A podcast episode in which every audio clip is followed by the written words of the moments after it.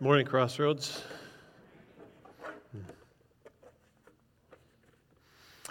It was Baptism Sunday. And this was a unique experience for the church I was pastoring at that time because it was our first baptism Sunday. This was a church plant. And like uh, a lot of baptism Sundays, you have testimonies by the people who are getting baptized. And because we were doing the baptism at a lake, afterwards we decided during the service to have the people share their testimonies. And so, one by one, we had seven or eight people get up and share their testimonies. Uh, one of the unique things is because this is a church plant, uh, probably at least half of the 90 or so people that were there were not regular churchgoers. In fact, some of them had never been, really been, church was not a regular part of their life. And so the stories were unique and awesome as they shared about uh, what Jesus had done in their life the stories were done, and I got up and I was going to kind of wrap things up, put a nice little bow on this thing, and then the worship team would lead us in a song, and out we would go. And I get up and about ready to say something, and Terry pulls me, uh, taps me on the shoulder. Terry was leading worship that Sunday morning, and she whispers in my ear, Ken wants to get baptized. Now, Ken is a guitar player, uh, was a guitar player in our worship team. And I paused because I'm standing in front of 90 or so people, and this question is going through my mind is I'm not sure where Ken is in relationship to Jesus. Let me back up six months. Six months earlier, uh, it was a Sunday morning. And it was like most Sunday mornings for Terry and I at that time, in that we had a couple of elementary kids and a junior high kid, and we were planting a church. So that meant Sunday mornings was getting up early, trying to get all the kids put together. Plus, it was me backing my pickup up to the trailer, the trailer having all of our sound equipment, all our children's supplies, and tables and chairs, and all that kind of stuff that you need for a church plant. And so we're going through that whole process of getting getting that ready to go to church. But there was one thing different that morning I was sick. And because it's a church plant, and because I'm the only staff person, and because there really wasn't anybody else around, uh, you do what you do when you're the only one and you're sick, you just do it. You can't call anybody. There's nobody to call to, to take your place. And so, not feeling well, we go and we get all set up. And I decide rather than doing a full sermon, I was just going to do a 10 minute devotional, take what I had prepped and just put it in 10 minutes because I really didn't have the energy to do anymore. And decided then we would have people share their stories. Take, take some time to have people share about what God is doing in their life. And so the service happens and uh, I do my little devotional, and then people start sharing testimonies. And again, because of the fact that it was a church plant and probably half of the people not regular churchgoers, the stories were as interesting as the people.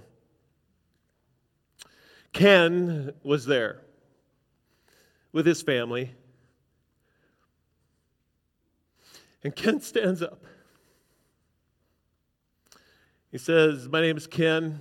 This is my third Sunday here. I was invited by Jeannie. Jeannie was a single mom. Jeannie said, This church is different and the people are different, and so I didn't take that personal. And so we've been attending the last three Sundays, and you need to understand I'm an agnostic. I grew up in the Catholic Church and went to a Catholic school with nuns, and all the stories you hear about Catholic schools and nuns are true, according to Ken.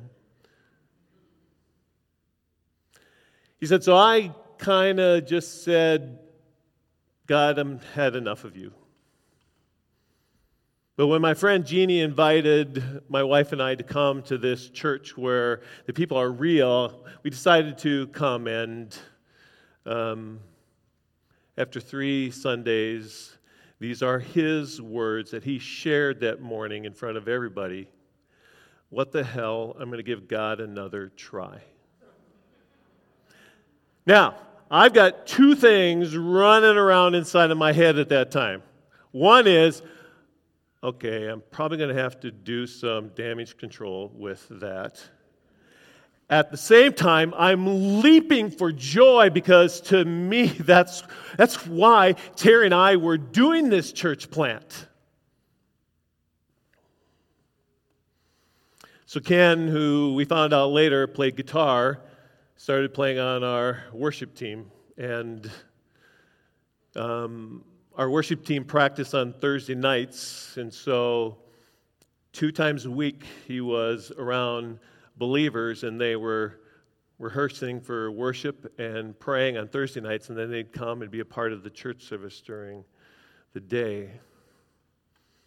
So come back to Baptism Sunday, and Ken and his family are there. And Ken tells Terry, I want to be baptized. And Terry whispers in my ear. And now you know maybe why I'm a little hesitant. What do I do in that moment? And so I believe the Spirit gave me the words. I just said to everybody, Ken wants to be baptized. And then I turned to Ken. I said, Ken, Tell us about your relationship with Jesus. Ken began to share a little bit more in depth his testimony and his journey. And then he ended with these words All my life comes down to this moment. Today I choose God. What? We experienced a miracle right there. So, needless to say, Ken got baptized and the Spirit was moving because even when we went out to the lake, more people began sharing their testimonies and more people wanted to be baptized in, in the wonkiness of this church plant experience with, that we have told you honestly how hard it was on Terry and I and our family, um, there were some miracles that happened. And when we were leaving St. Cloud and this church plant because we were burnt out on all levels, we received a letter from Ken's wife, Jenny. And basically, in fact, we still have that letter. When we moved, Terry found it again. In so many words, Jen said, I don't understand why it was so hard for the two of you, this whole church plant thing, but I want you to know that if the only reason you came to St. Cloud was so that Ken and I could meet Jesus, it was worth it.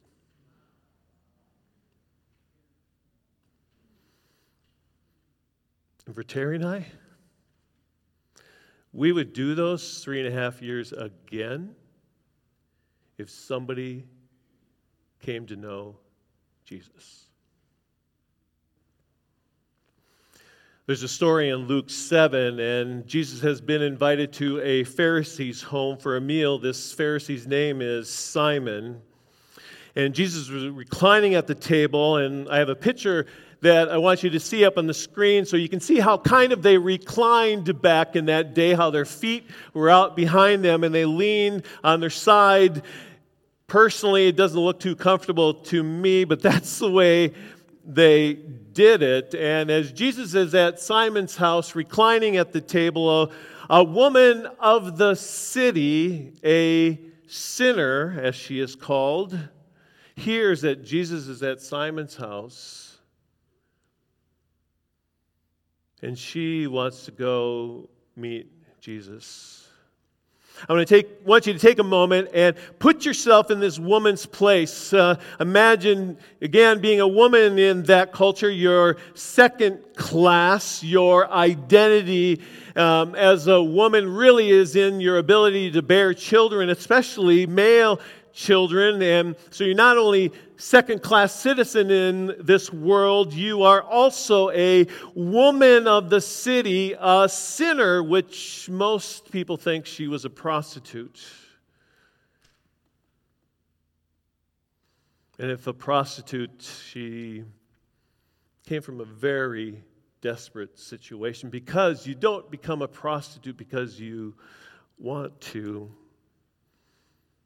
Most likely, her husband died or she was divorced or something, and so then she was pushed out and was in absolute poverty, and it was her only way to provide for herself. Imagine your self worth. Imagine how often people looked down on you when they saw you. Oh, that's her.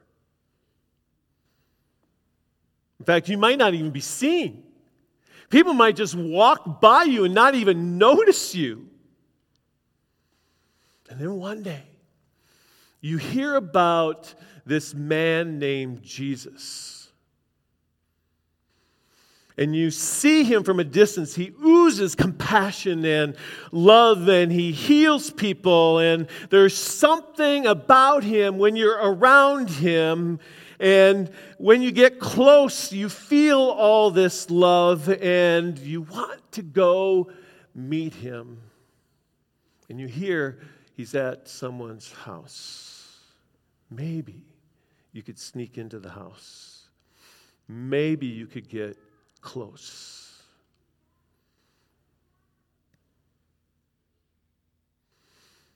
What do you do when you see him? Maybe if I give him a gift. And so she grabs this alabaster flask filled with ointment, and it was kind of her prized possession. Probably was something that she was only able to afford because of her prostitution. And so she brings that with her and she comes to Simon's home and she walks into Simon's home and she sees Jesus reclining at the table, and so she comes in behind him where his feet are. And imagine all the stuff that's going through her head. Right at that moment, she sees Jesus. She's up close. Get the feeling that's running through her. All of a sudden, everything, all she's been told, she's a sinner. She's a woman of the city. She's second class. She's not worthy of being in this Pharisee's home. She's not worthy to be in the presence of Jesus. And yet, here she is. Can you, do you get the tension of this moment? And so, what does she do? She bursts into tears and starts bawling. All the emotion all of the weight of the sin on her in the presence of Jesus, she just goes, ugh. Overwhelmed, tears are running down. She's on her knees, and all of a sudden she notices her tears are falling all over Jesus' feet. How rude is that? What, what do I do? And so all of a sudden, she takes her hair down, and the only thing she has is to wipe Jesus' feet with her hair. And so she wipes his feet. But again, it's something taboo. A woman's not supposed to take her hair down in front of another man. She's not supposed to do that, and yet she does that because it's the only thing she can think of doing at that moment. And she dries his feet, and then she remembers she has this ointment, and she begins to pour it over Jesus' feet. And then her only response when she's this close is just to start kissing his feet out of love and out of overwhelming emotion. Do you see the humility that is in this woman as she is bearing her soul in front of everybody and Jesus? And in the background, she hears people talking, but she's not paying attention to it. And these people are appalled at Jesus. How do you let this woman do this to you? I mean, really, who if you're a prophet, you would know. You would know that she's a woman of the city, that she's a sinner. Hmm. Jesus, knowing what they are saying, he says, Simon, let me tell you a story. There was a moneylender who had two people that owed him money, one 500 denarii and the other 50 denarii. A denarii being about the wage of a day's wage for a, a laborer, a field worker in that day. So imagine if that person was getting paid $15 an hour today, $120 per day. A 500 denarii would be about $60,000 and 50 denarii would be about 6,000 and neither one could pay their debt, Jesus says. And so the money lender forgave them both their debt and Jesus asked Simon, which one will love the money lender more? Simon answers, Well, I suppose the one who is forgiven more and you could probably hear in Simon's voice this, oh, this Jesus.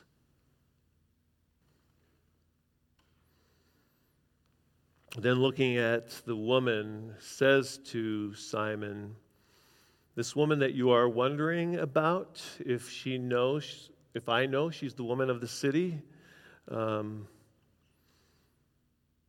she loves me more. Do you see the way she is responding? Do you see how she let everything go? You see, um, I entered the house, Simon, and you gave me no water for my feet, and yet she washed my feet with her tears. You didn't greet me with a kiss, Simon, but she's been kissing my feet nonstop, and you didn't put any oil on my head to anoint me, and yet she has anointed my feet with ointment. And then Jesus says in verse 47 I tell you, her sins, and they are many, have been forgiven. So she has shown me much love.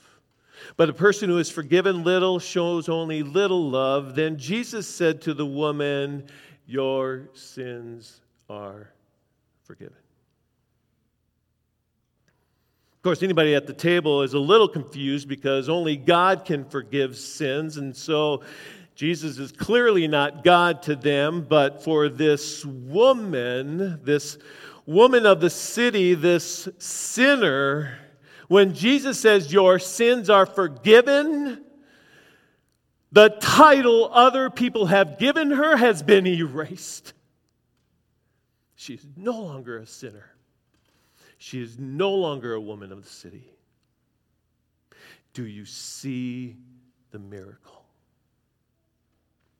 Verse 50 And Jesus said to the woman, Your faith has saved you Go in peace. Do you see the miracle? Your faith has saved you.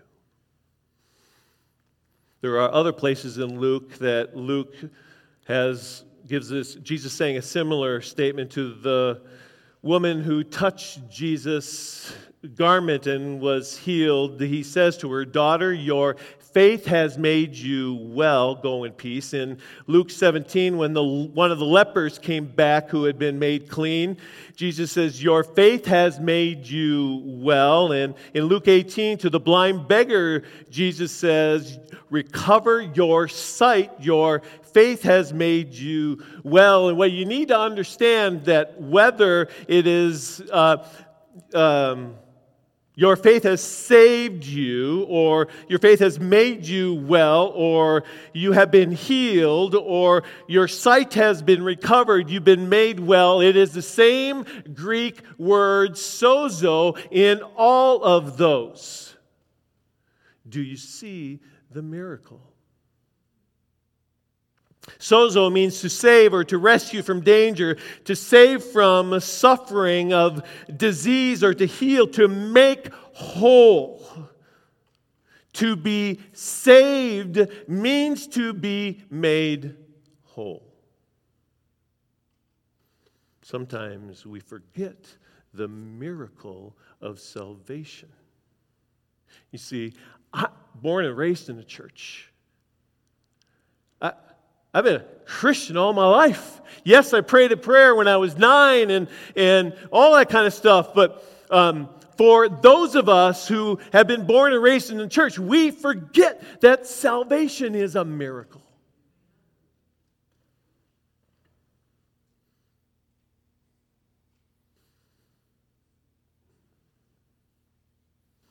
And for me, this is the main proclaiming Jesus to the world, making disciples who make disciples. It starts with me. We talked about two weeks ago. Am I dusty with the dust of Jesus? Then it continues as we make disciples who make disciples because we have a ready made environment for discipling, and that is our family, whatever your family looks like.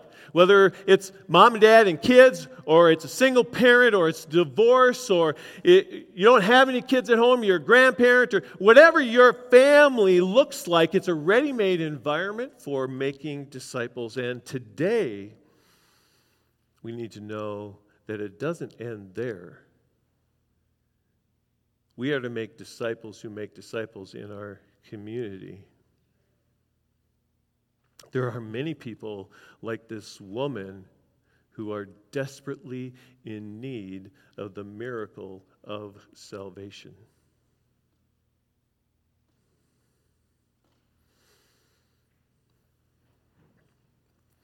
in a book called The Power of the 72 by John Teeter, Here's a quote I want to share with you. This is my heart. I want to be a part of a people who really believe that we have the Spirit of God in each of us for the spread of the gospel through all of us. Look at that. A little bit more. I want to be a part of a people who really believe that we have the Spirit of God in each of us for the spread of the gospel through all of us.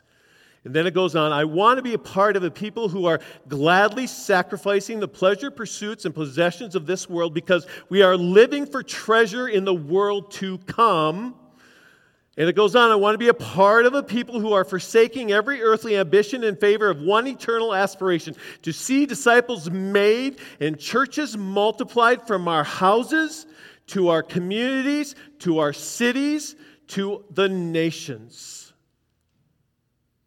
That is my heart, people. And then he ends this quote this kind of movement involves all of us.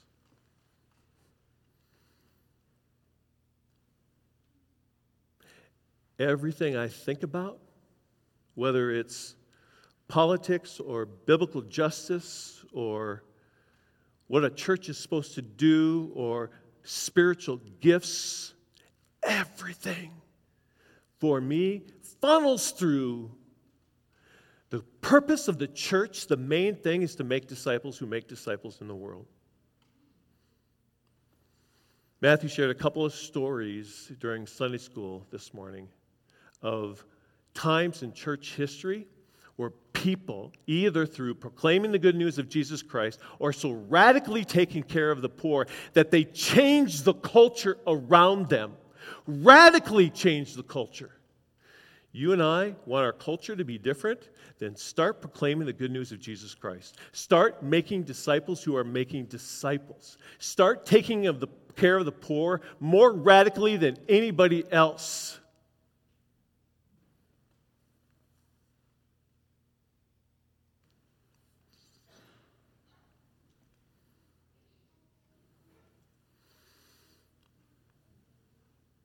My greatest moments in life is when I've had the opportunity to be next to somebody when they, the light comes on, when they come to know Jesus as their Savior. For me, there's nothing greater. That's why Terry and I have made the choices that we have made in our life. That's why the three and a half years in St. Cloud that were the most hardest three and a half years are also the ones with the filled with the most joy because of the people who came to know Jesus. My challenge for us, Crossroads Church, is that we would be a church that is making disciples who are making disciples. First, that we are disciples. We are getting dusty with the dust of Jesus. Second, that we're intentional within our family of making disciples. And then third, we're intentional of getting to know our neighbor, getting to know our coworker, and praying that God will give you an opportunity to share Jesus with them.